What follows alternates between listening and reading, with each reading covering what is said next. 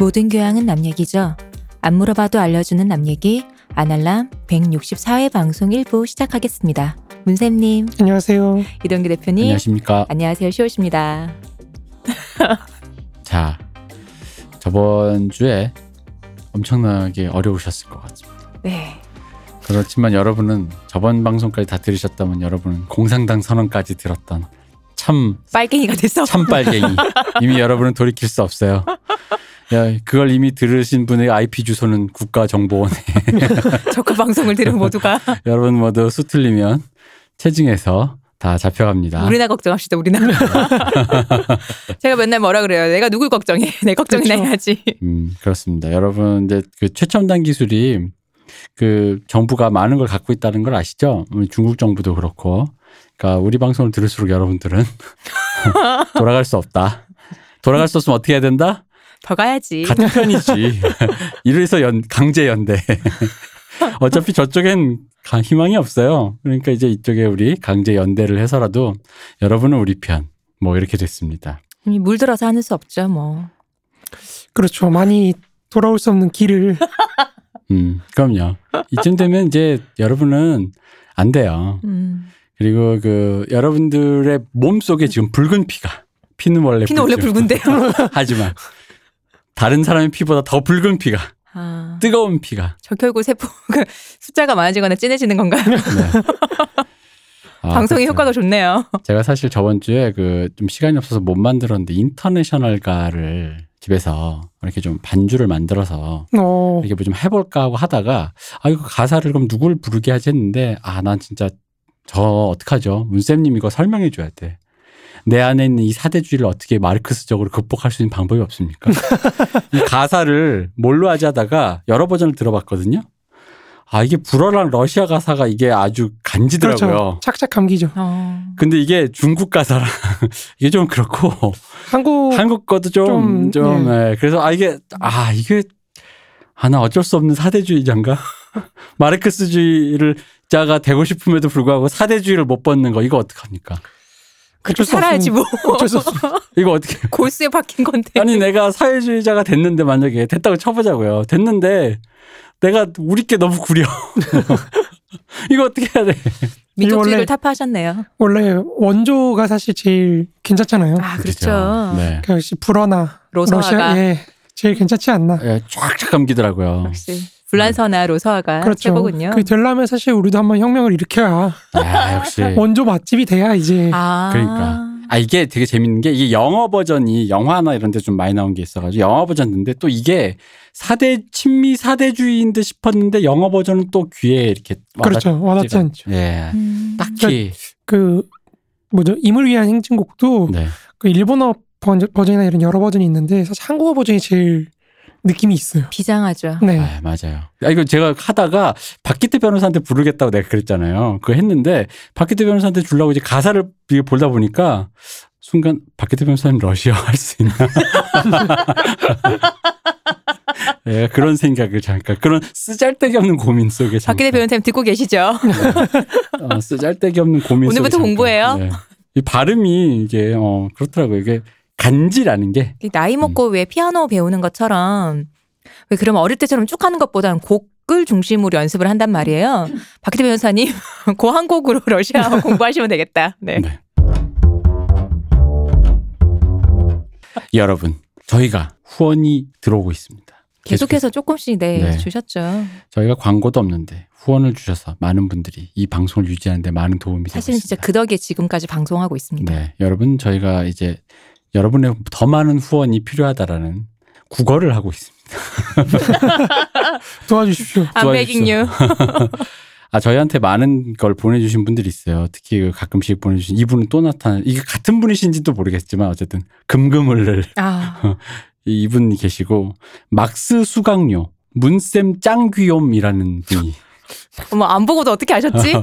실제로 정말 그렇습니다. 그렇지 않습니다. 그렇습니다. 그렇게 그렇습니다. 음. 콜킴 닮았다니까. 음. 어쨌든 막스 수강료 문쌤 짱귀욤님께서 후원해 주셨고 음, 음. 감사합니다. 금금 진리교 헌금 이 진리교는 왜 금금에 붙나요? 몰라. 어, 그리고 금금을 또 보내신 음. 그또 저번에 시옷사랑님 감사합니다. 뭐 이렇게 역시 시온님이 인기가 많으시네요. 여러분의 네. 많은 사랑 저희가 바라고 있습니다. 감사합니다라고 해야 되는 거 아니에요? 검정죠. 아니야, 난 더 원해. 아날람의 메디치 맹상군을 꿈꾸는 객님께서 아, 감사합니다. 저희가 메디치 가문과 같은 찐팬들이 기다리고 있죠. 네. 그리고 많이 못 내서 죄송해요 유유이님이 보내주셨는데 울지 마세요. 감사합니다. 사실 이분 되게 많이 내셨어요. 어, 그럼 많다는 기준이 좀 다르다는 얘긴데. 그쵸. 네. 그리고 많이 버시길 내- 제가 기대하고 있겠습니다. 이분이 저는 그래서 이분이 많이 내주시길 바라는 거죠. 하는 일 다 잘 되시고 네. 사업 잘 풀리시길 제가 기대하고 있겠습니다. 이분이야말로 한국 경제의 초석이다. 이분이 잘 되셔야 되는 것 같아요. 저도 옛날에 학창 시절에 네. 친구 중에 좀 부자들은 좀 다르구나라고 느꼈던 게 음. 매점 가게 돈 좀 빌려줘 이렇게 얘기를 하면 보통 한 천 원뭐 네네. 이렇게 그래요? 주잖아요. 그 친구 어떤 한 친구는 만 원을 딱 주더라고요. 어, 별로 안 되는데 그러면서 만 원을 딱 주. 아, 어디가 안 되느냐. 그 학교 매점 가는데 어. 최고인데. 야, 역시 좋다. 부자들은 좀 다르더라고요. 그쵸. 쓴쓴이가 달라야죠. 어. 많은 사람들이 많이 써야지. 음. 아, 그리고 또그 저번 휴방했을 때 네. 전입니다. 지난달에 일회용 금금 휴방 항의금 어, 감사 휴방 자주 해야겠다. 항의금 들어오게. 음. 항의금 나 이러면 안 되는데. 대구 시옷 사랑 후원 이 대표님 시옷 리을함 수고. 아, 시 리을이 뭐죠? 사랑한다고. 아, 아 들어본 지가 너무 오래돼서 기억을 못하네.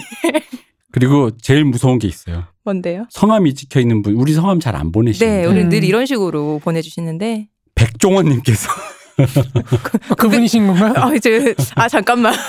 근데 깜짝이야. 저가 이게 이거 이걸 봤을 때 깜짝 놀랐어요. 찐일 수도 있잖아요. 그니까요. 어. 그래서 찐이면 한번 진짜 감사합니다. 방송에서 당근을 흔들어 주십시오. 소유진님의 출연을 간곡히 원합니다. 본인도 괜찮습니다. 음, 타이젠쿤 훈도시 구입비로 보내주신 분이 계십니다. 너무 좋아하시는데 왜 이렇게 좋아하세요? 껴서요. 오케이. 아날람 다과비 음, 보내주신 분 계십니다. 감사합니다. 넬름이라고 보내주신 분이 계십니다. 그 외에 왠지 넬름은 아이디실 것 같아. 그 아까 백종원님은 네. 워낙 그 대명사니까 제가 성함을 불러드렸지만 네. 개인 분들은 제가 그냥 성함을 네네. 블라인드 네. 처리하고 그 많은 분들이 이게 성함으로 보내주셨습니다. 감사합니다. 아날람 포에버도 있고요. 아날람 광고 유치 기원금도 있습니다. 그걸로 로비해야 되는 거 아니에요, 그러면? 아날람 화이팅 삼계탕 한 그릇씩 이과충 올림 아, 카뱅 괴자 못 찾음님 금금님 계좌 공개 부탁요. 읽어드려야 되나요? 아, 네. 그 외에도 이제 중복되신 분들은 이분이 한 분이 아닌 것 같기도 하고 한 분인 것 같기도 시옷 진리교, 시옷 진리교 헌금, 시옷 사랑님. 감사합니다. 네. 그렇습니다. 여러분의 사랑으로 제가 여러분 저는 많이 배가 고픕니다. 그리고 그 이 재능이 아까운데 좀이라도 더 이 방송에 나가서 세상을 향해 그 학문의 성과를 세상을 향해 칼을 드디어 네가 뽑을 때다라고 생각되시는 대학 교수님 제자의 앞날이 그리 걱정되신다면 저희한테 로비하시는 걸로 저희한테 로비를 하십시오. 저 리틀 안준영 리 교수님 듣고 계십니까? 출연만 할 게 아니라 로비도 하십시오. 저는 그저 밥만 사줘도 룸사롱이 웬 말이냐 그딴 거 필요 없고 밥만 사주셔도 제가 친히 찾아갑니다. 그렇죠. 밥 얻어 먹으러 우리가 간다. 선생님 계신 학교에 학식 먹으러 갑니다. 아, 근데 졸업한 지가 한참 되니까 가끔 학식 생각이 나요. 요즘 학식 그때 학식 없어요. 그래요. 그러니까 그 왜 그런 거 생각나실 때는 항상 옛날에 그 뭔가 러한 어. 구린 맛 생각나는 거잖아요. 그 중에 제일 맛있었던 그 메뉴가 있어요. 그죠? 제가 사랑했던 메뉴가 있거든요. 음. 근데 지금 가면 없을 훨씬 것 같아. 좋아졌기 때문에 아. 그 맛이 안 나고 그럼 좋지. 아니지 그럼 그 추억의 맛이라는 건 뭐냐면 아니 추억의 맛 때문에 그런 음. 게 아니고요. 그냥 학식을 먹어보고 싶은 거지. 어, 그- 너무 오래돼서. 우리 엄마가 옛날에 네. 젊은 젊은 시절에 제가 처음으로 대학교 갔다가 일주일 만에 집에 와서 엄마가 해주는 집밥 먹고 아 이게 엄마의 맛이다 했는데 저희 어머니가 빈정이 상해서 미원을 더 넣어줄까라는 말을 하신 적이 있었어요. 네, 그런 그런 느낌입니다. 어, 추억의 맛이라는 게 참 그렇죠. 미연을 안 한다고 해서 꼭 맛있는 건 아니에요. 그렇죠. 어. 어쨌든 많은 분들이 후원해 주셨고 앞으로도 갈 길이 구말리기 때문에 여러분의 후원을 바라고 있습니다. 감사합니다. 시호님의 좀 낭낭한 목소리로. 여러분의 많은 후원 기다리고 있겠습니다.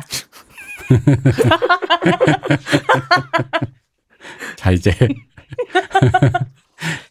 아까 했던 얘기 잠깐 다시 하고 싶어요. 뭐요? 저 아는 분이 드디어 우리 방송을 처음으로 들어봤는데 네. 너 앞에 오프닝 하는 거 가증스러워서 못 들어주겠더라고. 아니야.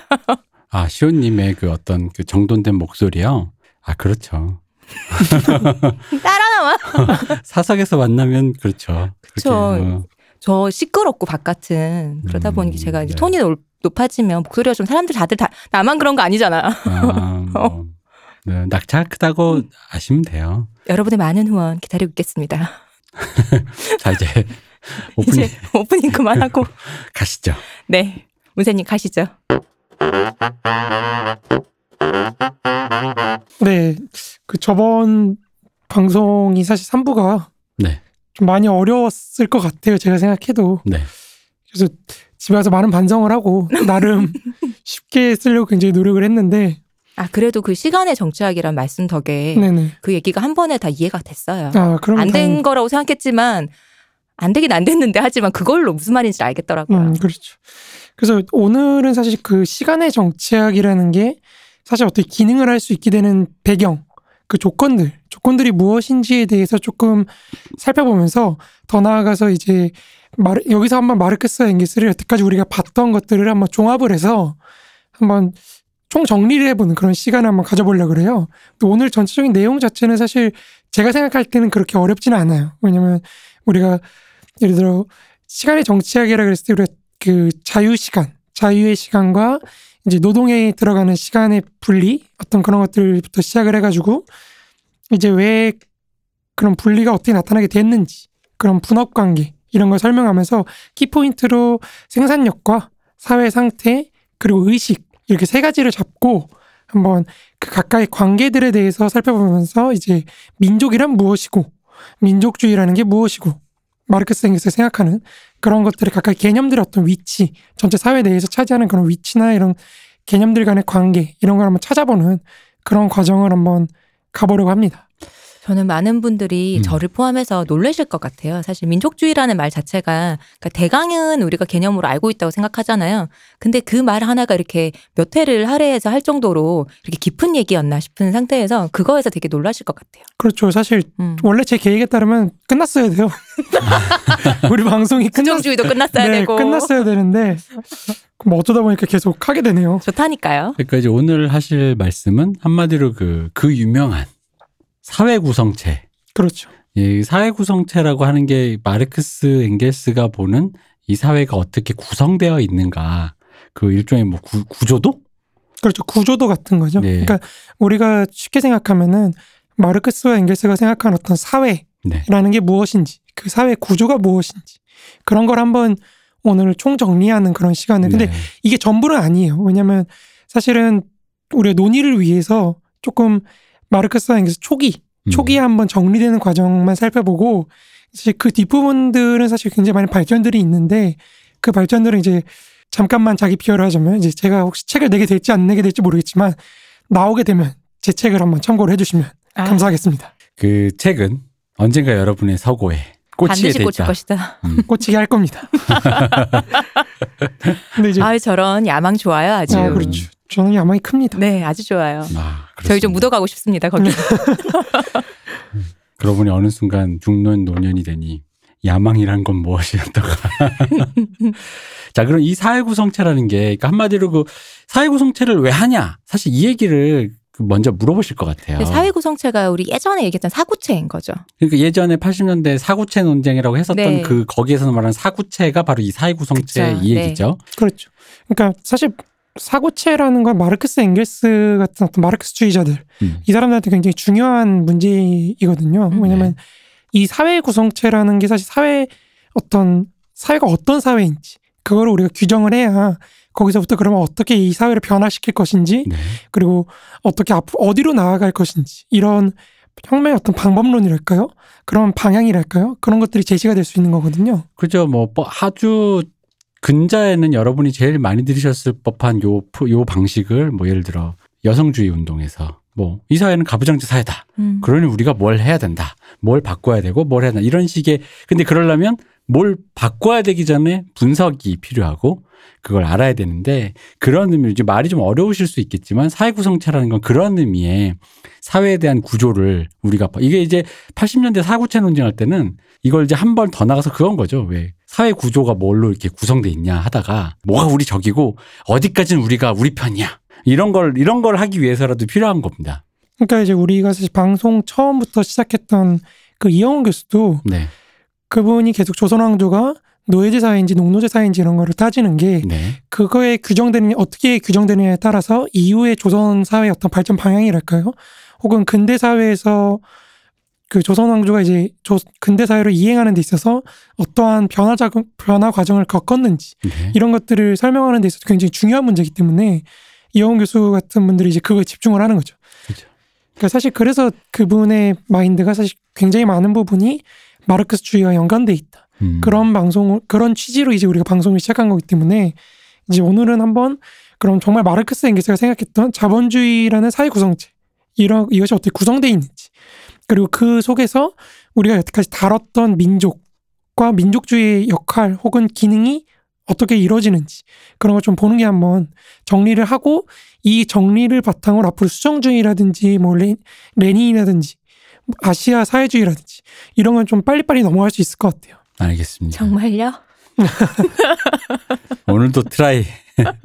우린 늘 try. 네. 이제 우리가 앞에서는 사실 시간의 정치학이라는 걸 끌어낸 그 기점이 공산당 선언이기 때문에 네. 이 공산당 선언까지 오게 된 그 어떤 마르크스의 해겔 극복 과정 그 과정에서 한번 해겔 비판이 종합되었던 독일 이데올로기 거기서부터 한번 출발을 해서 이제 마르크스 엥겔스가 그리는 사회를 한번 총정리를 해보고 이제 그 뒤로 넘어가려고 해요. 여기서 말한 독일 이데올로기란 건 마르크스 엥겔스의 공동 저작인 책을 말씀하시는 거죠. 네네 그렇습니다. 네. 자, 독일 이데올로기. 사실 이게 마르크스 엥겔스의 저작 어쩌저쩌고 이렇게 하면은 사실 몇몇 개를 이렇게 아시는 분들 있지만 대부분 잘 모르시고 공산당 선언과 자본론 거의 그게 이 대중들이 알고 있는 건 거의 전부라고 봐요.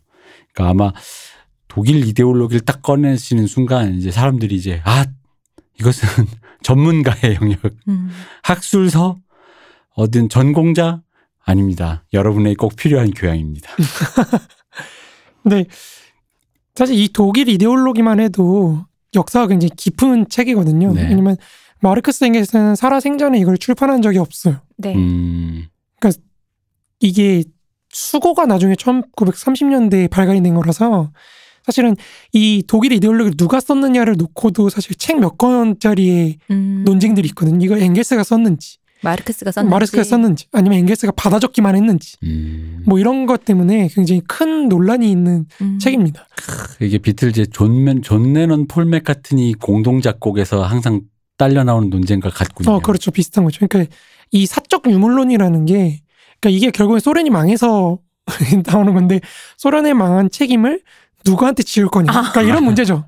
이게 소련을 망하게 된 건 어쨌든 스탈린, 레닌. 음. 근데 스탈린, 레닌을 비판을 하면은 결국엔 마르크스, 엥겔스까지 갈 수밖에 없는데, 아. 마르크스를 구하기 위해서 엥겔스를 이제 읍참 마속하는.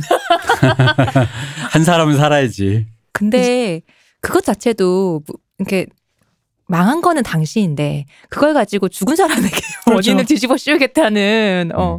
너무하네요 정말.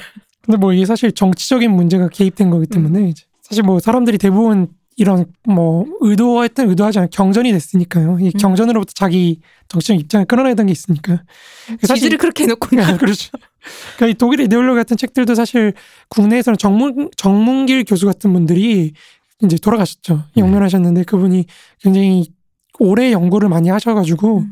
그런 책들도 있으니까 혹시 한번 궁금하신 분은 네. 니벨룽의 반지라는 그 책이 있어요. 정문길 선생님이 문학과 지성사에서 낸 책인데 이제 그 책을 보면은 마르크스 엥겔스의 유고 그러니까 유고가 어떻게 그 뒤로 어떻게 어떤 역사를 겪었는지 음. 근데 이것도 사실 굉장히 파란만장합니다. 음. 그리고 되게 재밌어요. 이거는 사실 마르크스 엥겔스 몰라도 읽을 수 있는 책이기 때문에 네. 그러니까 우리가 만약에 그 책을 한번 보시게 된다면은 이제 어떤 한 사회 내에서 중요한 역할을 차지하게 된 그 사회 사상가 사상가의 어떤 경전이랄까요? 음. 그 경전이 경전을 두고 벌어지는 어떤 사회 여러 계급들 계급들이라기보다 이제 정치 집단들 간의 어떤 투쟁 음모와 배신. 그렇죠 음마 배신 굉장히 치열합니다 왜냐면 말년의 앵겔스가 사실은 잠깐만 말씀드리자면 말년의 앵겔스가 이제 유고를 누가 주, 마르크스 앵, 마르크스의 자식들한테 줄 것이냐 소유권을 음. 아니면 이 유고를 독일 사회민주당한테 줄 것이냐 음. 뭐 이런 걸 놓고 사실 사회민주당 내부에서도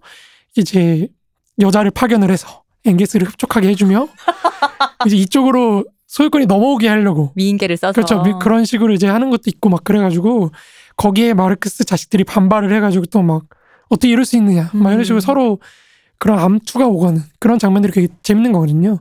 그 3인당이 그랬던 거는 사실은 마르크스 앵, 앵겔스의 유고를 갖고 있다는 것 자체가 사실은 굉장한 권위를 그렇죠. 부여를 해주다 보니까. 그렇죠. 그쵸. 이 성괴, 어, 성배.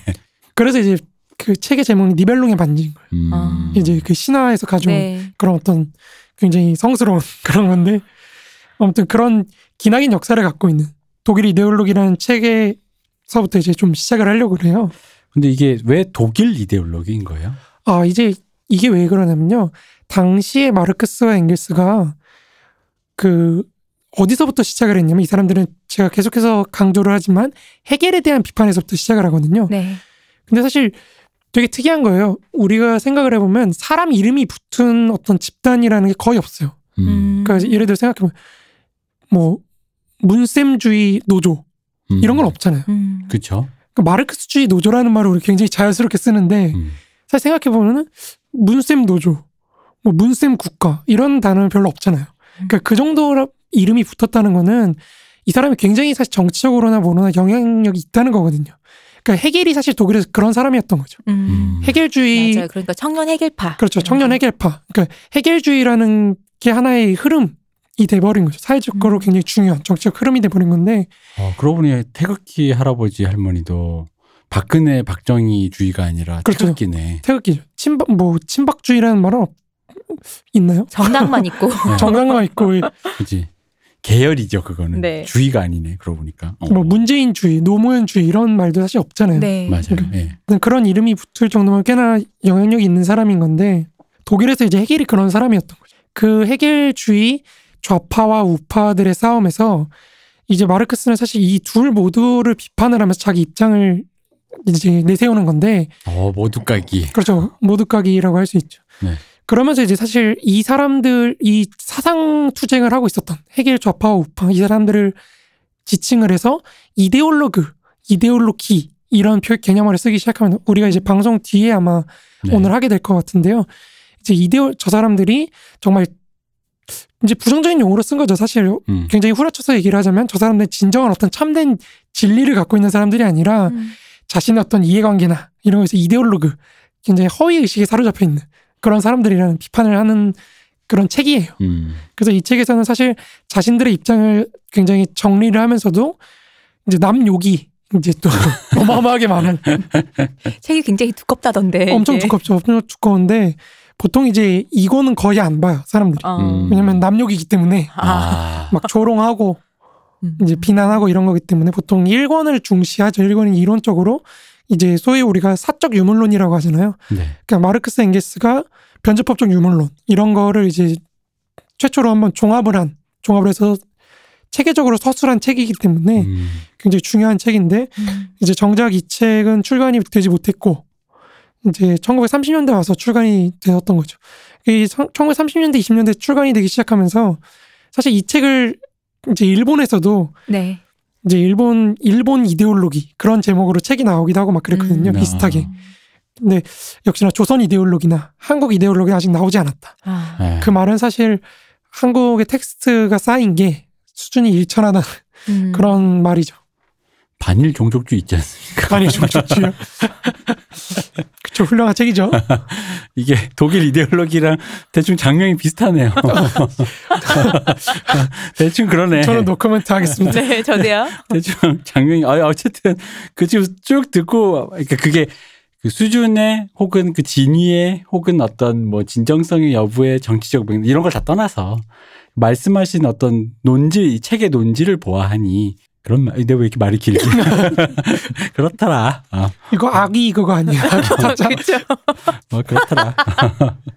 아, 이렇게, 이렇게. 아, 천하의 이 대표가 혓바닥이 길어. 네. 아, 이렇게. 내 밑장은 아직 까지 않았다. 자, 그래서 네 이제- 여기서 뭐라 그럽니까?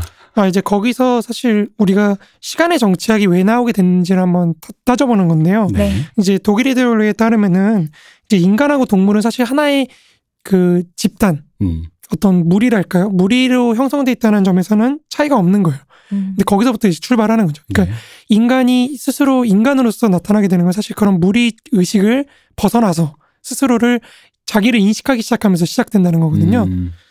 근데 이제 이런 인식이 사실은 아직은 그러니까 인류의 초기 단계에서는 아직은 자연과 인, 인간 자체가 아직 분리가 잘 안 된 거예요.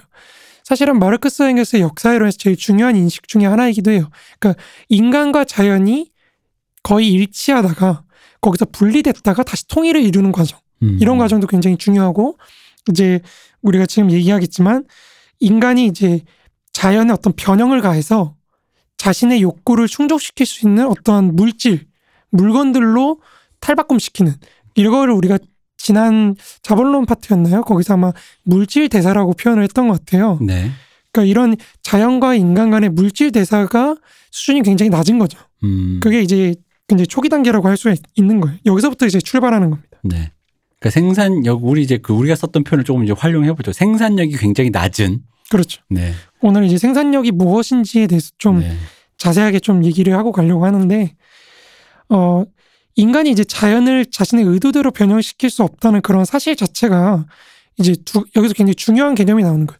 인간, 이러한 사실 자체가 사실은 자연과 인간의 관계를 규정하고 음. 동시에 그러한 자연과 인간 간의 관계 규정이 인간과 인간 간의 관계도 규정하는 거죠. 음. 이 말이 사실 계속 되게 어렵게 느껴지실 수도 있는데 쉽게 얘기하자면 어, 생산력이 낮다 보니까 자연과 인간 간에 사실 별로 교환을 할 게 없어요. 물질 음. 대사가 이루어질 게 없어요.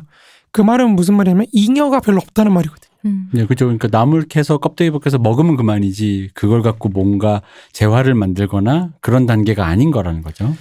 잉여가 없다는 말은 사실 말해서 사적 소유권이나 네. 뭐 그에 따른 계급 형성이나 이런 게 굉장히 안 된다는 음. 의미인 거죠.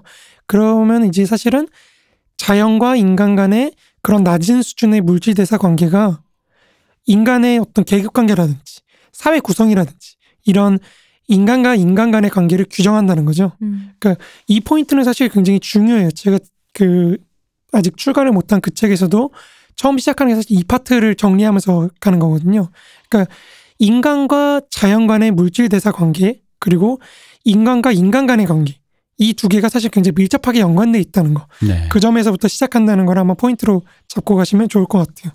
그리고 이러한 초기 단계에서 이제 인구의 증가를 통해서 점점 생산이 증대되고 욕구가 증대되고 뭐 이렇게 되면서 집단이 점점 커지고 발달하는 거거든요. 물론 사실 이 과정에는 전쟁이라든지 음. 뭐 이런 게 수많은 게 있지만 여기서는 이제 그런 건 조금 배제를 하고 이 이러한 인구수의 증대는 그 자체로 이제 공동체 내부의 분업 관계인 노동의 분업, 이 노동의 분업이라는 개념이 굉장히 중요해요. 음. 이 노동의 분업을 발전을 시키는데 이제 여기서 사실은 조금 불편하게 들리실 분도 계실 것 같은데 원래 사실 이런 분업 자체는 그러니까 남녀 간의 성적 분업에 불과하던 어떤 가장 기초적인 단계에서부터 시작을 하는 거예요. 분업이라는 것 자체가. 네. 이게 사실은 굉장히 좀 잘못된 요즘에 보면 잘못된 관념, 페미니즘적이나 뭐 이런 관점에서 보면 조금 비판받을 지점도 있는 거죠. 그러니까 마르크스와 엥겔스는 이게 거의 200년 전에 태어난 사람들이다 보니까 네. 그 남녀 간의 성적 분업을 굉장히 당, 당연시 전제하고 있어요. 음. 그러니까 당시 학문적 수준도 그 정도밖에 안 되기 때문에 그러니까 심지어 가족도 사실은 일부 일처제적 가족이 가장 기본적인 형태라고 전제를 하는데 이건 이제 후기로 가면 바뀌고 막 그러거든요. 그러니까 어쨌든 그러한 가장 기본적인 관계인 이제 남녀 간의 성적 분업에 불과하다가 다음에는 이제 어떤 욕구나 우연이나 뭐 이런 게 점점 확 저절로 자연스럽게 발전하는 그런 어떤 분업 형태로 나타나게 된다는 거죠. 그러니까 남녀의 성적 분업이라는 얘기가 남자 할 일, 여자 할 일 따로 있다. 그렇죠. 그렇게 따로 음. 있는 거죠. 이제 거기서부터 시작해서 좀 더 발전하기 시작하는 그런 과정을 얘기하는 겁니다. 그 그것도 이제 오- 말을 오해하면 성 남자 여자가 해야 될 일이 따로 있다가 그러니까 그렇게 어, 이제 아니라 예, 남자와 여자가 그런 식으로 분업 체계로 일을 해왔다. 음. 이제 보통 이제 원시 사회까지도 포함했을 때 원시 종족 사회 이렇게 포함했을 때 어떤 남녀의 신체적 차라든가 여러 가지 것에서부터 온 거니까. 근데 이게 마치 이걸 잘못 오해하면 마르크스, 엥겔스가 남자 여자는 할 일이 따로 있지 라는 것처럼 들릴 수 있는데 예, 그게 그게 아니라. 예, 그건 아니고.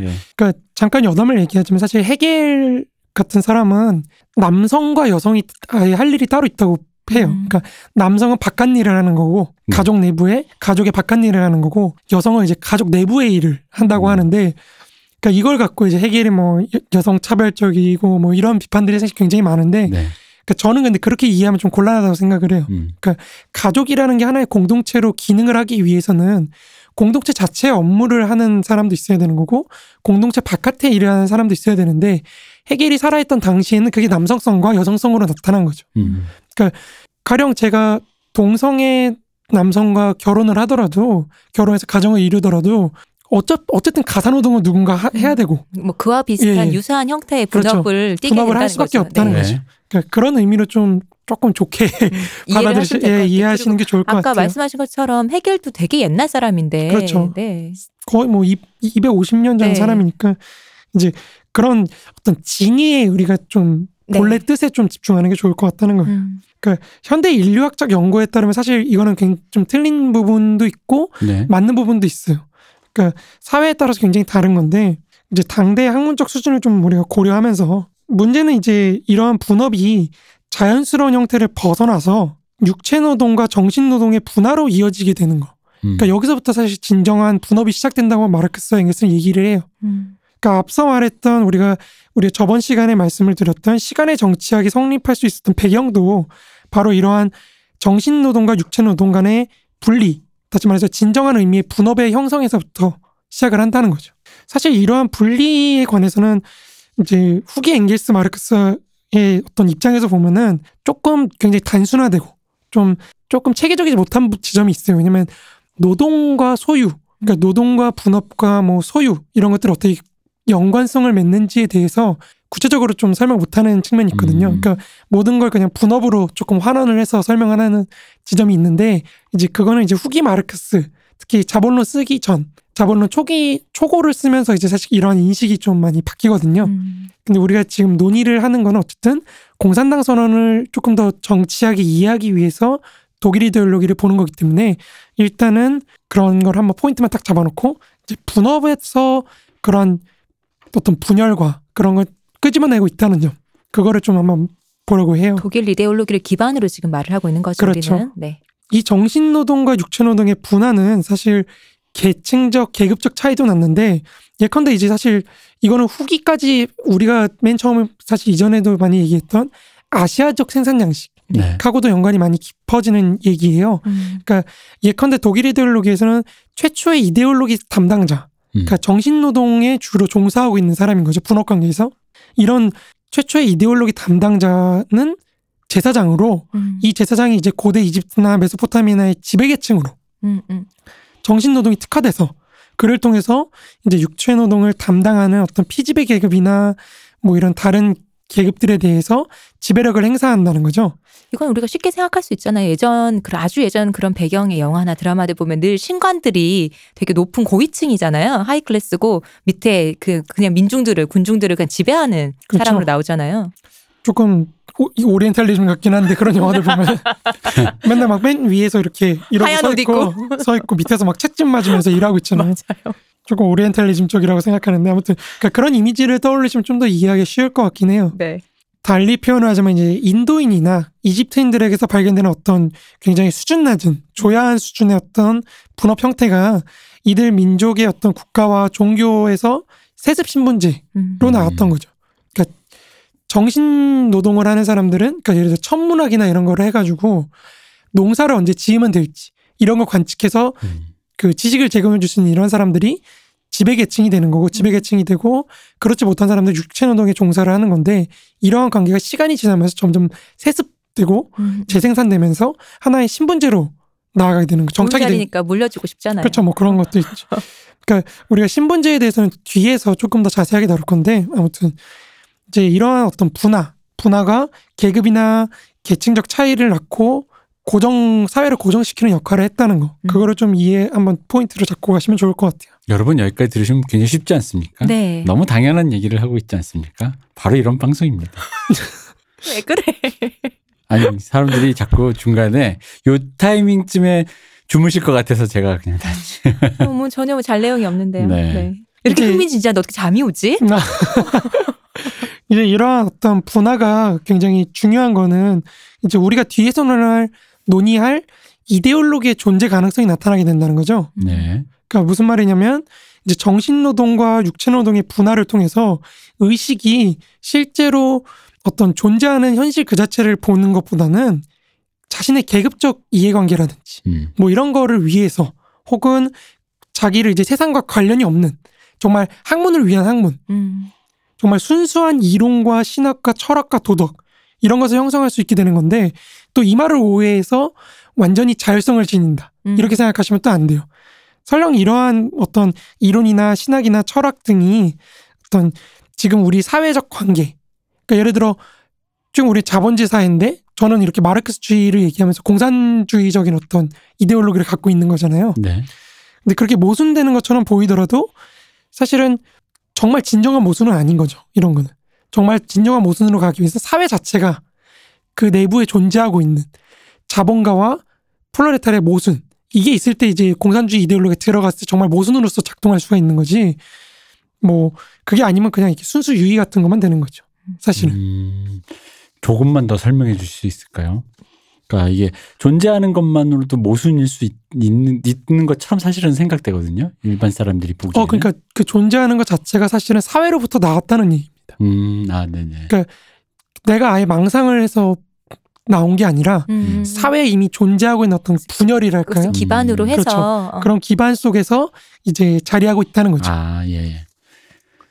이제 어떤 이러한 이념들이 이제 다시 말해서 앞서 제사장과 같은 그런 지배계층의 지배를 정당화시켜주는 그런 역할을 하게 됩니다. 음, 이들 지식 종사자들이 지식 노동에 종사하는 분들, 저 같은 사람들이죠.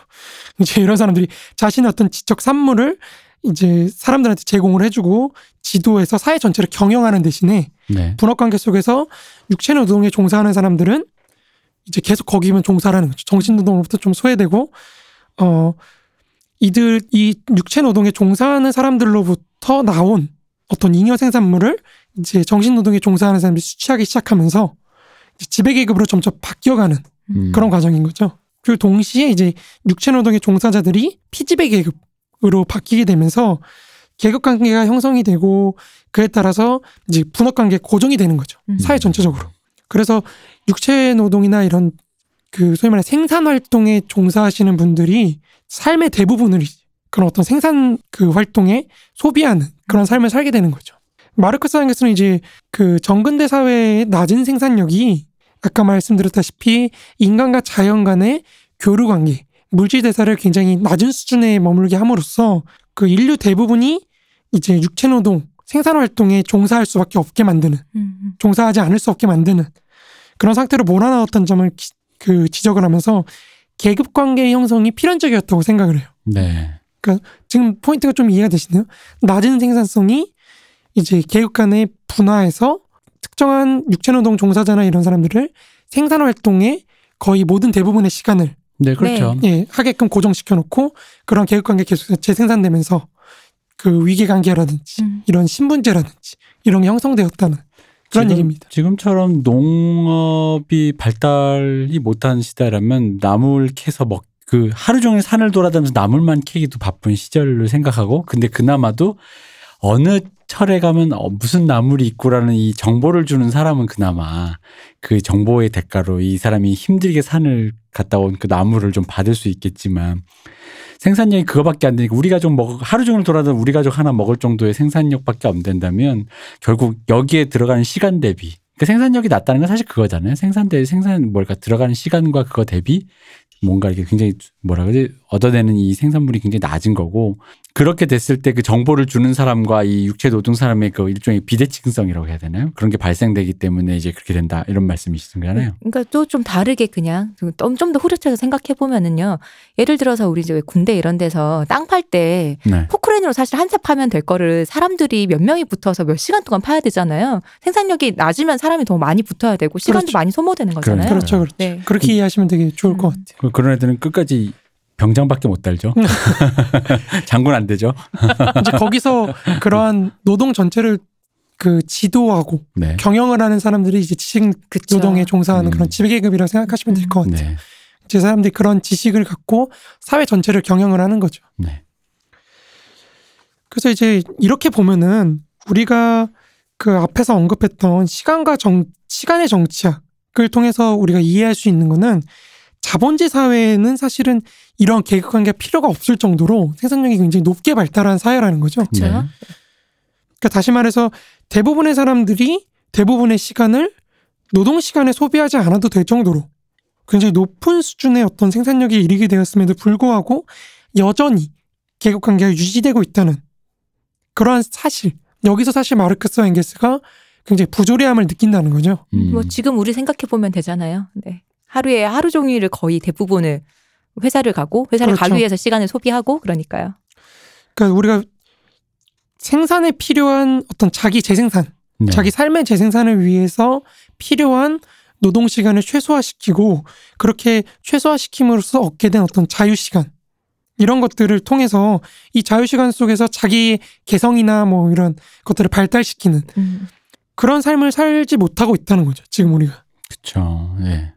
근데 마르크스 앵겔스는 이제 계급 관계가 유지가 될 수 있는 그러한 조건들과 그러한 조건이 지향되는 과정 자체가 자본제 사회의 모순 속에 존재하고 있다는 점을 이제 강조하면서 이제 자유의 나라 우리가 지난 시간에 한번 다뤘던 네. 그런 시간의 정치학을 통해서 도달해야 할 어떤 자유의 나라가 진정한 역사의 시작이라는 거죠. 그러니까 음. 우리 자본제 사회라는 건 사실 그러한 자유의 나라라는 진정한 역사가 시작되기 바로 직전에 최후의 단계인 겁니다. 음. 네. 이게 우리가 후- 앞에 전에 이영훈 교수나 이런 분들 다루면서 얘기했던 프랜시스 후쿠야마나 혹은 프랜시스 후쿠야마가 영감을 얻었던 그 헤겔이 말했던 역사의 종말 음.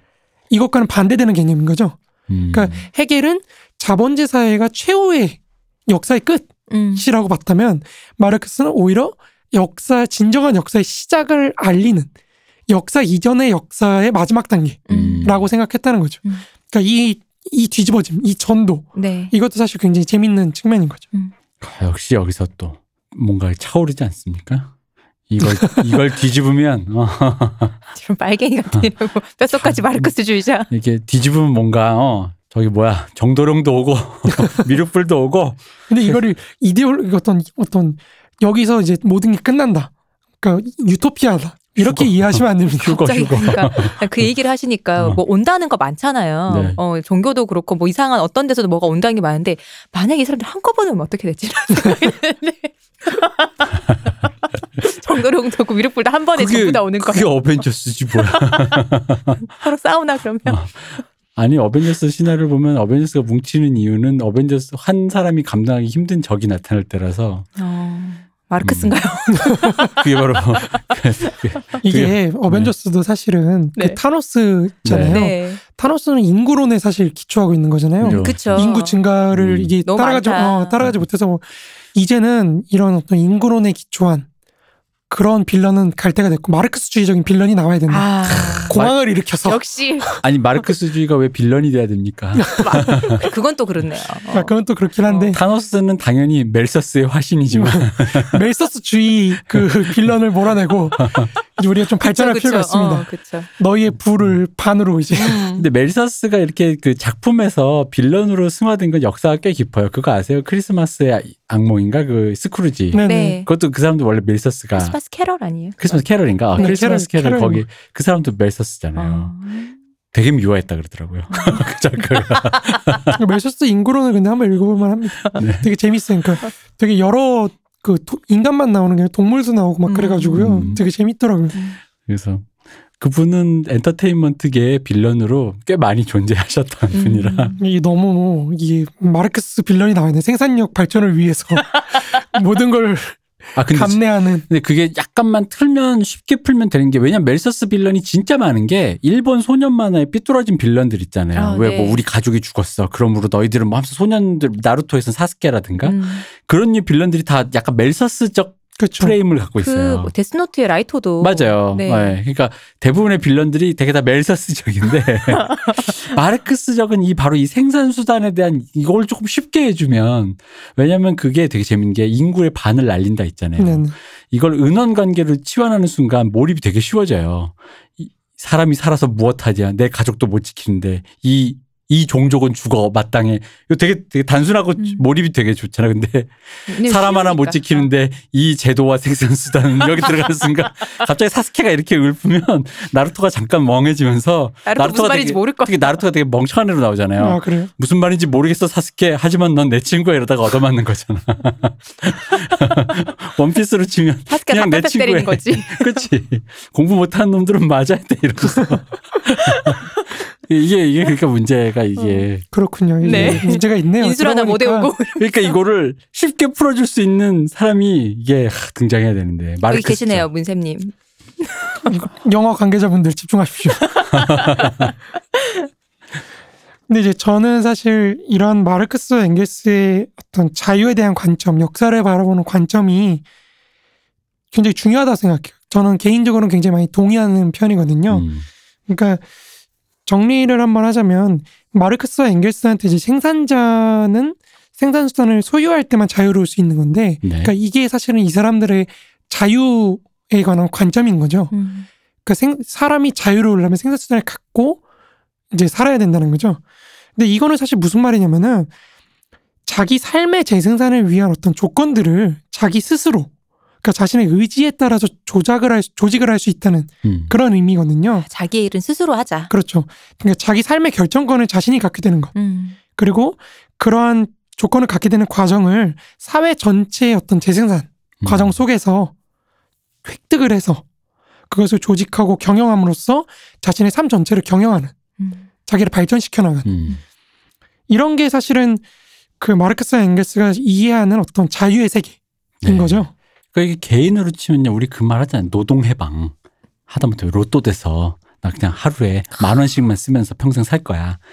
조금 조금씩. 또, 또 그냥 됐는데 만 원밖에 못 써. 나 지금 눈물 나네 또. 매일 짜장면 먹어도 맛있지.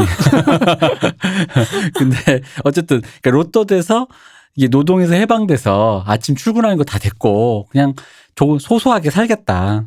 책 한 권 보고 영화 한 번 보면서 그럼 그 돈 야금야금 n분의 1 쓰면 내 평생 살지 않겠냐 이런 말을 하는 건데 그거를 국가와 사회와 인류 단위로 지금 고민하신 거잖아요. 어 근데 사실 그런 의미의 돈을 내가 막 쓰겠다. 음. 그러니까 돈으로부터 얻는 자유. 음. 네. 그러니까 자본주의 사회에서는 우리가 사실 자유라 그러면은 저는 자본주의 사회에서의 자유라는 그, 그 자유를 네. 가장 정확하게 표현한 사람이 도스토옙스키라고 생각해요. 음. 러시아의 네. 그 소설가였던 그 사람이 뭐라 그랬냐면 돈은 화폐는 주조된 자유다 음. 이런 표현을 썼거든요. 맞아요. 그러니까 우리가 돈을 통해서 자유를 얻는 거잖아요. 그죠. 상상력도 얻고. 그렇죠. 음. 음. 그러니까 마르크스에게 사실 그런 거는 진정한 자유가 아니라고 생각하는 거예요. 음. 음. 삶으로부터 소외된 자유인 거죠. 음. 삶으로부터 벗어난 음. 무언가로 노동으로부터 벗어났기 때문에 얻을 네. 수 있는 자유인 거지. 네. 그 자체는 사실 의미가 없는 자유라고 생각을 하는 음. 거예요. 물론 저는 돈이 좋습니다. 의미 얻고 싶네요. 그러니까 뭐 그렇게도 볼 수 있지만 또 이런 건 아닐까요? 그게 한 개인으로서는 그럴 수 있는데 그 개인이 속하고 있는 혹은 땅을 디딛고 있는 연관되고 있는 것들은 예를 들어 저는 자유가 됐지만 저는 저가 바깥에서 사람과 어째 먹고 살아야 된다고 치면 예를 들어 내가 이제 로또 됐으니까 난 먹고 살기만 하면 돼 자고 먹고 근데 먹으려면 누군가의 노동력을 내가 화폐를 지불해야 되잖아요. 그렇죠.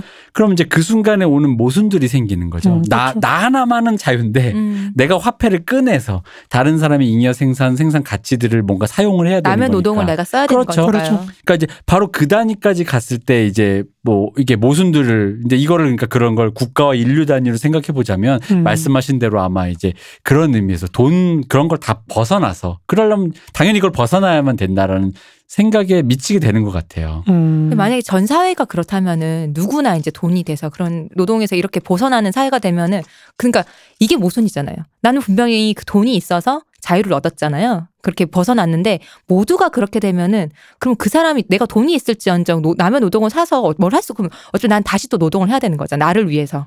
그렇다면 사회적으로 그러니까 마르크스와 엥겔스가 생각할 때 사회적으로 이건 모두가 자유로워지는 게 아니라는 거잖아요. 정말 돈으로 그렇게 자유를 산다면은 말씀처럼 왜 노동으로서 되는 거잖아요. 아 그렇죠. 어. 그렇게 그래야지 이게 서로 서로 내가 가지고 있는 노동을 씀으로써 서로 서로 도움을 서로 도움을 주는 거잖아요. 도움을 주면서 음. 자유가 되는 건데 만약에 모두가 돈으로부터 해방된다면 결국은 또 돌아갈 것 같거든요. 그 말씀처럼 음, 돈만 있다고 해서 남의 노동을 살 수 사야 되는데 아무도 일을 안 하면 누구의 노동을 사나요?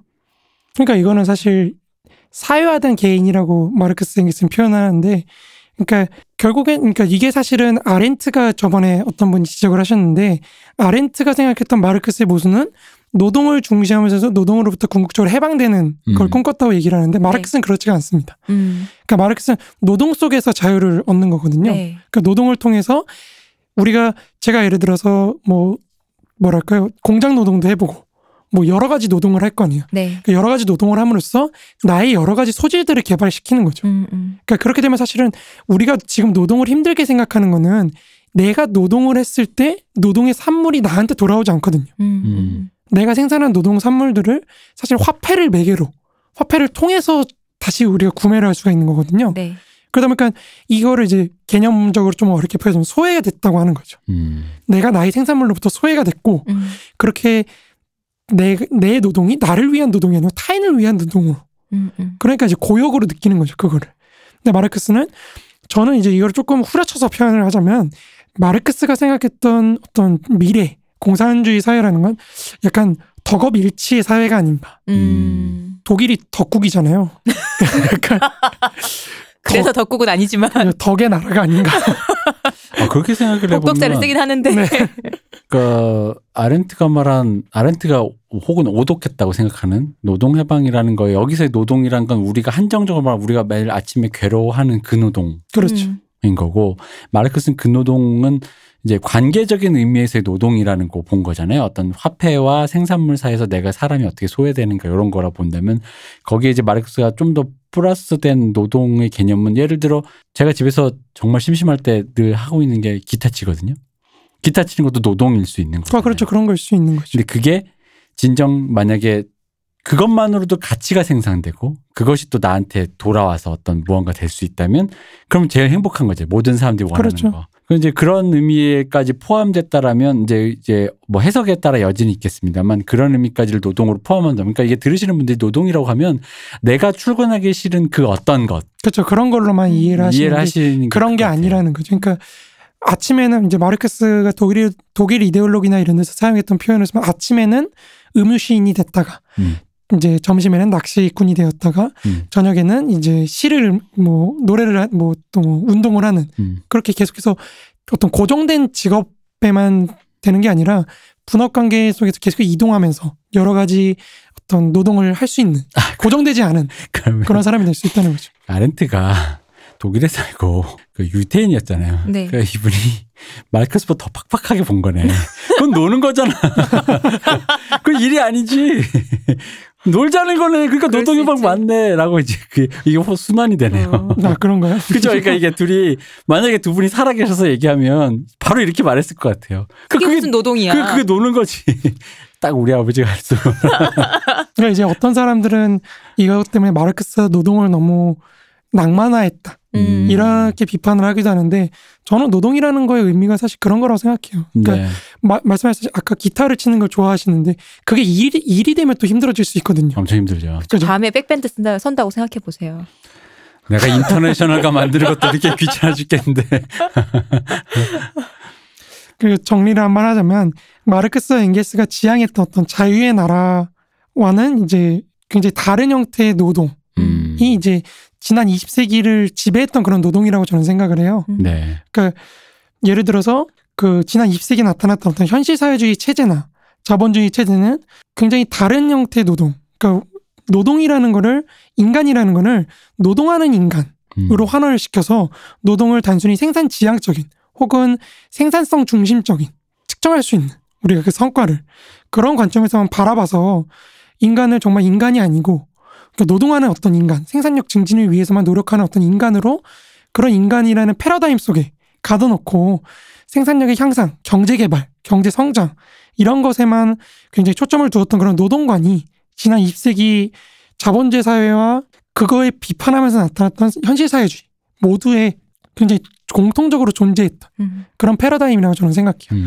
그러니까 그런 패러다임을 우리가 지향할 수 있는 이제 극복을 할 수 있는 어떤 노동에 대한 패러다임과 자유에 대한 관점을 찾자면 저는 마르크스로 다시 돌아가야 된다는 생각을 하는 겁니다. 그러니까 정리하자면 마르크스와 엥겔스한테 자유라는 거는 자신의 어떤 자기 삶의 재생산 조건을 자기 의지에 따라서 조직, 조직하고 확장시킴으로써 자신의 욕구, 자기가 필요로 하는 어떤 욕구들 자체를 계속해서 무한히 확정해 나가는 그런 과정이라고 할 수 있습니다. 아, 이게, 아, 이거, 이 부분을, 이걸, 어, 뭐예요? 아, 이거 벅차오르네. 이거를 예대 다니는 애들한테 빨리 얘기해줘야 돼. 왠지 아세요? 왜요?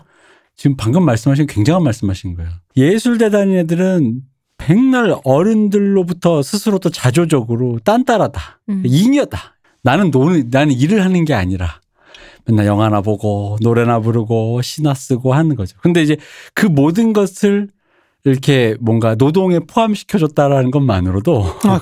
굉장히 예술하는 애들한테 좀 이게 예, 이게 해야 돼 이거 그러니까 이 부분을 진짜 이렇게 알- 알려줘야 돼요. 왜 진짜로 예대 가면은 요즘은 특히 더 하실걸요. 그 뭐 그 딴따라 그거 뭐 그거 뭐 아무 도움 안 되고 흔히 말하는 생산성에 아무 도움 안 되는 돈도 안 되는 거. 돈도 안 되고. 어, 밥벌이도 안 되는 바로 거. 그 돈도 안 된다라는 게 뭐예요? 노동이 아니다라는 음. 말이거든요. 밥벌이가 안 된다. 음, 음. 노동이 아닌 거 그거 아주 쓸데없는 거 그러니까 비싼 취미 생활 배우러 다니는 거 아니냐라는 그렇죠. 그런 건데. 그 왜 노동자에겐 조국이 없다라는 말만큼 되게 많이 오독되는 말이 있잖아요. 왜 일하지 않는 자 먹지도 말라라는 거. 이게 사실은 부르주아에 대한 얘기인데 그게 그렇죠. 아니라 노동자에 대한 얘기로 쓰잖아요. 아, 이- 아, 일도 안 하면은 아무것도 내가 하면 안 되는 어. 뭐 이런 되게, 식으로 생각을 되게 하잖아요. 잔인한 게 옛날에 나치가 음. 좌익들을 공산주의자들을 이제 뭐 수용소 같은 데 가, 가둬놨잖아요. 네, 네. 그때 그 위에 걸려있던 편말이 뭐냐면 노동이 너희를 자유롭게 하리라. 음. 너무 그죠. 잔인한 거죠. 잠깐 여담을 좀 얘기하자면 그런 어떤 노동하는 인간이라는 패러다임, 네. 20세기 전 지구적으로 확산되었던 그런 패러다임에 대응하는 노동자의 어떤 저항이랄까요? 이런 게 사실은 자본제 사회에서는 굉장히 프로메테우스적인, 그러니까 음. 제우스한테 저항하는 그런 어떤 프로메테우스, 이 음. 최초의 인간 그런 형태처럼 굉장히 그 조직화가 돼가지고 단 집단적인 행동을 통해서 극복하려고 하는 그런 도전으로 나타났다면 현실 사회주의에서는 노동을 기피하는 디오니소스적인 네. 어떤 그러한 유형의 놀고 먹겠다. 그렇죠 최대한 일은 안 하고 술만 먹겠다. 최대한 빼먹을 건 빼먹겠다는 네. 그런 음. 어떤 유형의 노동자를 형성을 시켰다는 거죠. 음. 노동자가 사실은 어떤 그런 생산성 중심의 관점에 대응하는 자본주의 사회라고 보는 근대 사회가 어떤 파생시킨 그런 인간 인간 형태, 음. 근대 사회에 적합한 인간 형태에 대응하는 두 양태가 이제 자본주의 사회에서는 그렇게 투쟁하는 음. 노동자로 나타나는 그 거고 노동 환경을 바꾸겠다라는 사람이 한편에 있다면은 다른 그렇죠. 한편에서는 그냥 적당히 시간 때우고 월급만 그렇죠. 받을래라는 사람을 또 생산한다는 거죠. 그럼으로써 사실 사회 전체가 굉장히 경제적으로 열악한 상태에 그렇죠. 빠지는 침체될 거 아니에요. 음. 그럼으로써 사실 그 생산성을 중심 중요시하는 그 사회를 붕괴시키는 궁극적으로 음. 네. 뭐 그런 움직임 네. 이게 다 연결돼 있다는 거죠. 그죠. 그 생산성 자체로 관점으로 놓고 봤을 때 바로 그런 두, 이거 우리 흔히 회사 다니다 보- 봐요. 이- 일하는 놈이 일하고 해. 그러니까 음. 열심히 하는 놈이 계속하고 안 하는 놈또안 해. 근데 열심히 하시는 분들은 하는 거 보면 답답하니까 어쩔 수 없어 내가 하는 거야. 아, 알른이 죽지 하면서. 음. 이제 그러는데 그러다 보면 가장 중요한 게 우린 같은 노동자인데 사실 월차 쓰는 옆에 사원이 제일 미워요. 나 갈구는 갑질하는 과장님보다. 음. 바로 이런 측면이거든요. 이게 그런 뭔가 시스템에서 음, 위를 보지를- 삶이 어, 빡빡해지면은 어, 시스템에서 위를 보지 못하고 바로 옆을 보게 되는 게다다 그런 관점들인 것 같아요. 그러니까 이런 노동관이라는 거, 그 20세기 근대 사회가 강요했던 어떤 노동관 이런 거를 극복하기 위한 새로운 어떤 노동관이랄까요? 음. 그런 걸 제시하기 위해서라도 저는 여전히 마르크스와 엥겔스의 어떤 자유론 이런 게 굉장히 유효한 측면이 많다고 생각합니다. 네, 부활해야 되네요, 정말. 그렇습니다. 그 자본제 사회에서 이제 이러한 자유의 실현을 가로막는 어떤 정신 노동과 육체 노동 간의 분할을 극복할 수 있는 그런 생산력의 발달 이런 게 이제 자본주의 사회에서 이루어졌다는 거죠. 음. 근데 이제 그러한 생산력을 전제로 이제 프롤레타리아트는 우리가 앞서 말했던 그런 시간의 정치학을 통해서 스스로를 이제 점점 교양도 키우고 조직화를 시키고 그럼으로써 지배계급으로 점점 나아가는 자기 해방 과정을 겪게 되는 그렇게 성장하게 된다는 거를 이제 알 수가 있는 거죠. 근데 이렇게 얘기 들으면 그냥 우스갯소리로 생각나는 게 그러니까 모두가 모든 프롤레타리아트가 지배 계급이 되면 손은 누가 키우다 이런 생각이 드는 거예요. 프롤레타리아는 계속 일을 합니다. 소가 좋은 사람이 있겠지. 그럴 거야. 있겠죠. 미- 믿습니다. 네. 이제 인구의 성장에 따라서 이제 앞에 내용을 좀 정리를 하자면 인구 등의 성장에 따라 나타나게 되는 어떤 정신 노동과 육체 노동을 포함한 확장되고 발전된 어떤 분업 관계 네. 이런 것들이 이제 그 정신 활동이나 육체적 활동 그리고 향유 이러한 노동 생산물에 대한 향유와 노동 그리고 생산과 소비 뭐 이런 모든 것들과 전혀 무관한 개인들을 또 만들어낸다는 거죠. 음. 음. 다시 말해서 지배계급의 몫으로 돌아갈 가능성 그리고 현실성을 만들어내기 때문에 이제 중요한 개념이 나옵니다. 생산력과 사회 상태 의식은 서로 모순에 빠질 수 있고 또 그렇게 빠질 수밖에 없다는 거죠. 음. 이러한 모순이 이제 사회를 발전시키는 어떤 원동력이 됩니다. 그 말이 어려워요. 생산력, 사회 상태, 의식 이 굉장히 중요한 사실 개념들입니다. 음. 마르크스와 엥겔스한테 있어서 굉장히 중요한 개념들이에요. 이 각각의 개념들이 모두 굉장히 중요한 건데 하나씩 하나씩 살펴보면서 이제 개념들 간의 관계를 통해서 마르크스와 엥겔스가 생각했던 어떤 생, 그 사회 구성체 총체, 이 자본주의 사회라는 게 어떻게 구성되어 있는가. 이제 그런 걸 한번 보는 거죠. 이 중에서 이제 의식은 우리가 뒤에서 네. 이데올로기 파트로 한번 좀 길게 한번 거하게 다룰 거기 때문에. 다뤄볼 거기 때문에 조금 밀어두고 네. 이제 앞에 두 부분 생산력과 사회 상태의 의미를 규정을 하고 네. 이제 그것들 간의 관계를 우리가 한번 다뤄보려 합니다.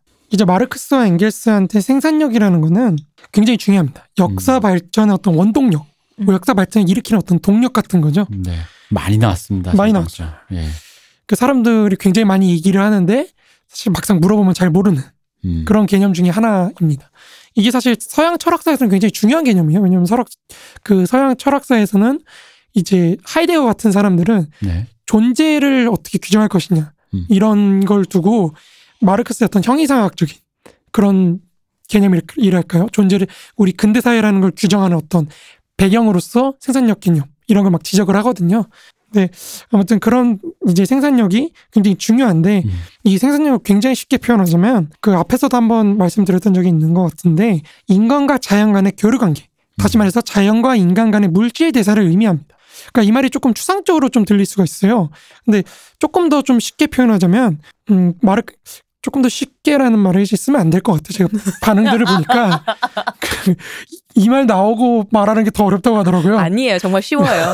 아까보다 확실히 쉬워요. 아무튼 그 조금 더 쉽게 표현을 하자면 마르크스와 엥겔스에게 있어서 생산력이라는 거는 인간의 어떠한 욕구를 충족시키기 위해서 자연에 변형을 가해서 물질 재화 우리가 사용하는 어떤 물건 네. 이런 걸로 만들어낼 수 있는 능력을 의미하는 겁니다. 네. 산을 캐서 나무랑 돌멩이 깨는 수준에서 히토류를 만들어서 아이폰이 나오기까지 음. 요그이그그그그그뭐그 거대한 간극을 생각해 보면 될 것 같아요. 예.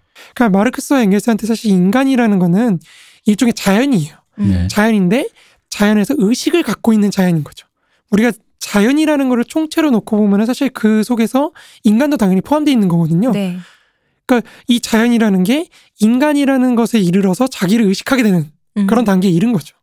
그래서 이 그 자연이 인간이 자연인 인간이 자연 자체의 변형을 가해서 자신의 욕구를 충족시킬 수 있는 어떤 여러 가지 재화들을 생산하는 그런 과정을 물질 대사라고 할 때 그런 물질 대사가 얼마나 원활하게 그리고 인간의 확장된 어떤 욕구를 충족시킬 수 있는 수준으로 이루어질 수 있는가 음. 그걸 보여주는 게 이제 사회 내 어떤 교류 관계 그런 걸 뜻하는 거죠. 그게 이제 생산력이라는 겁니다. 네. 그러니까 자연인 혼자서 먹고 살기 위해서 너무 잘 먹고 사시던데. 아 그러니까 혼자서 음. 근데 이제 그게 그 사람에게 교류 관계라든가 그런 사회 구성에서 그 사람이 생산해내는 뭐 나물이나 뭐 이런 통나무나 이런 것들이 어떤 뭐가 아니라 자기 생산만을 위해서 되는데 그 이제 생, 우리가 예전 자본을 생산 가치 교환 교환 아니 교환 가치 그런 걸 포함. 사용 가치 이게 이거를 생각해서 고개념을 여기다 살짝 적용해 보면 그게 이제 좀 더 확대된 수준에서 그게 좀 더 뭔가 원활하게 그래서 거기에서 사회도 구성해 보고 생각을 해볼 수 있는 여지까지 앞으로 아 약간 제가 말씀드리는 건 이전에 했던 얘기가 지금 다 나오고 있다는 말씀입니다. 네, 음. 그렇습니다. 이거를 이전에 했던 거와 딴 얘기하지가 아닙니다. 절대. 그러니까 한마디로 우리가 표현을 하자면 생산력은 분업 내부의 어떤 교류 관계라고 생각하시면 될것 같아요. 분업들 간의 교류. 음. 음. 그러니까 분업들 간이 서로 얽혀져 있는 그런 관계.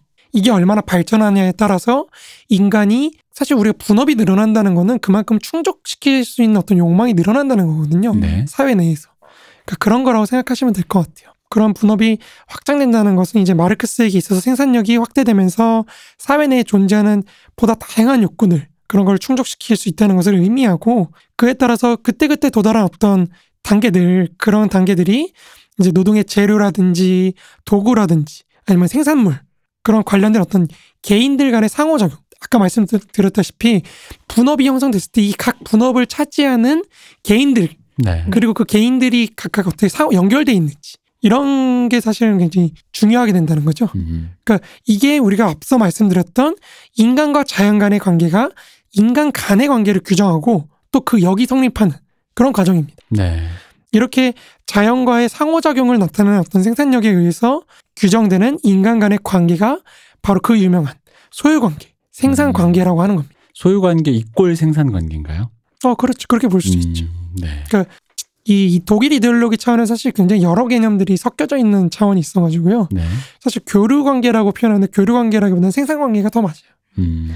또 소유 관계라 그러면은 누가 누구를 이렇게 가지고 있다 뭐 이런 느낌이다 보니까 소유 관계에서는 사람을 갖고 있기 때문에 생산 수단을 갖고 있는 거죠. 음. 그러니까 자꾸 오해하시는 게 무산자, 우리말로 무산자, 유산자라는 표현을 쓰, 다 보니까 이 산자가 재산을 그쵸. 의미하는 거예요. 네. 있는 사람 없는 네, 사람 어, 있는 사람 없는 사람 그런 식으로 이해를 하시는데 그게 아니라 이제 생산 수단을 갖고 있느냐 못 갖고 있느냐. 그러니까 음. 왜 소유 관계도 인간 간의 관계가 소유 관계라고 하니까 그러면 누가 누구를 소유하고 있나 이렇게 또 오해하시기 쉽거든요. 아, 그렇죠. 어, 생산 그거를 갖고 있다는 거. 그러니까 그거를 갖고 이제 뭐 돈이 없는 분들이 뭐 프롤레타리아. 음, 돈이 없으면 그냥 거지입니다. 정확하시네요. 사실은 돈, 정확하십니다. 네. 그 이게 가끔 제, 운- 제 주변 운동권들한테 하는 얘기 돈이 없다 그래서 프롤레타리아가 아니에요. 그렇죠. 그, 그 그거는 그냥 거지입니다. 룸펜 프롤레타리아 그러죠 우리가 음. 보통. 그러니까 룸펜이라고 하는 그런 음. 사람들이지. 그 4년제 대학 나오고 서울에서 뭐 그런 사람들이 자기를 프롤레타리아고 하는 경우가 꽤 많아요. 음. 너는 문화 자본도 있고. 어서 들은 건 있어. 그렇죠. 그게 있는데 왜? 그러니까 이제 그런 의미가 아니에요. 생산수단의 소, 소유 유무, 유무 그거를 갖고 이제 나누는 그런 거라고 할 수 있습니다. 그래서 생산력은 다시 한번 정리하자면 어떤 분업 관계, 사회 내에 있는 분업 관계, 그리고 그 분업 관계가 자연과 인간 간의 어떤 관계를 규정을 하고 그에 따라서 인간과 인간 간의 관계 이것까지도 규정을 하게 된다. 여기까지만 일단. 생산 수단이 없는 프롤레타리에게 공격 수단을 주고 싶습니다. 죽창이라는 공격 수단. 캡틴 아메리카의 방패 같은 수단이란 말을 쓰니까 왠지 이렇게 드립을 치고 싶어져서. 음. 아, 그럼 이게 참 재밌네요. 그러니까 이게 사실 조금만 천천히 사- 설명해 주신 걸 조금만 이렇게 같이 생각을 하고 있으면은 다소 이렇게 그렇게 어려운 개념이 아닌 건데 이게 이제 아마 문쌤님이 말씀하시기 전에 이 말의 그 어휘의 이 흐름을 글자 문자로 이렇게 쓱 봤다면 아마 음, 많은 청취자분들 포함 아 뭔 소리야 이래, 이러실 분들이 많으셨을 것 음. 같아요. 이래서 아날람이 귀하다. 결론이 문쌤도 귀합니다. 아 감사합니다. 아니 이거 그러니까 귀해지고 싶어요. 자, 이제 그러면 방송을 일부를 마무리하는 관점에서 일부에서 뭐가 남을 건가? 지난번에 왼손이 남았습니다. 그거를 내가 보기엔 저기 팬들이 즐기고 계셔. 네. 지고 계신 것 같아요. 이걸 동계로는 어, 뭐 즐기, 람보르기니 이것처럼 어, 즐기고 계셔. 오늘 뭘 남길까요? 오늘의 남김은 무엇인가요? 오늘은 남기면 네. 이거 꼭 해야 되겠어. 어, 앞으로. 괜찮다. 이거 어렵네요. 이거 뭘 남겨 잘 오늘 남겼다고 이거 하나만? 생각해 주세요는 이거 하나만 기억해 주세요. 다 자, 해주셨습니다. 자유 하나만 기억해 주십시오. 자유. 아, 제가 사실은 그 현대 사회에서 가장 큰 문제라고 생각을 하는 게 그 굳이 사실은 제가 책을 쓰지 않아도 되는데 네. 하, 내가 해야겠다라고 마음을 먹게 된 가장 큰 계기가 네. 현대 사회에 사실 우리가 방향을 많이 잃어버리고 있거든요. 지금 음. 어디로 나아가야 될지 잘 맞아요. 모르고 있는데 네. 저는 그거의 가장 큰 원인이 자유가 무엇인지에 대해서 많이 망각했다. 현대인들이. 음. 그러니까 우리가 자유의 개념을 다시 한번 생각을 하면서 이 자유를 확장시키기 위해서 어디로 나아가야 되는지 그러니까 그런 관점을 좀 더 한번 고민하시는 그런 계기가 됐으면 좋겠어요. 어, 드디어 근데 그거 간만에. 진짜 맞는 말씀인 것 같아요. 굉장히. 어.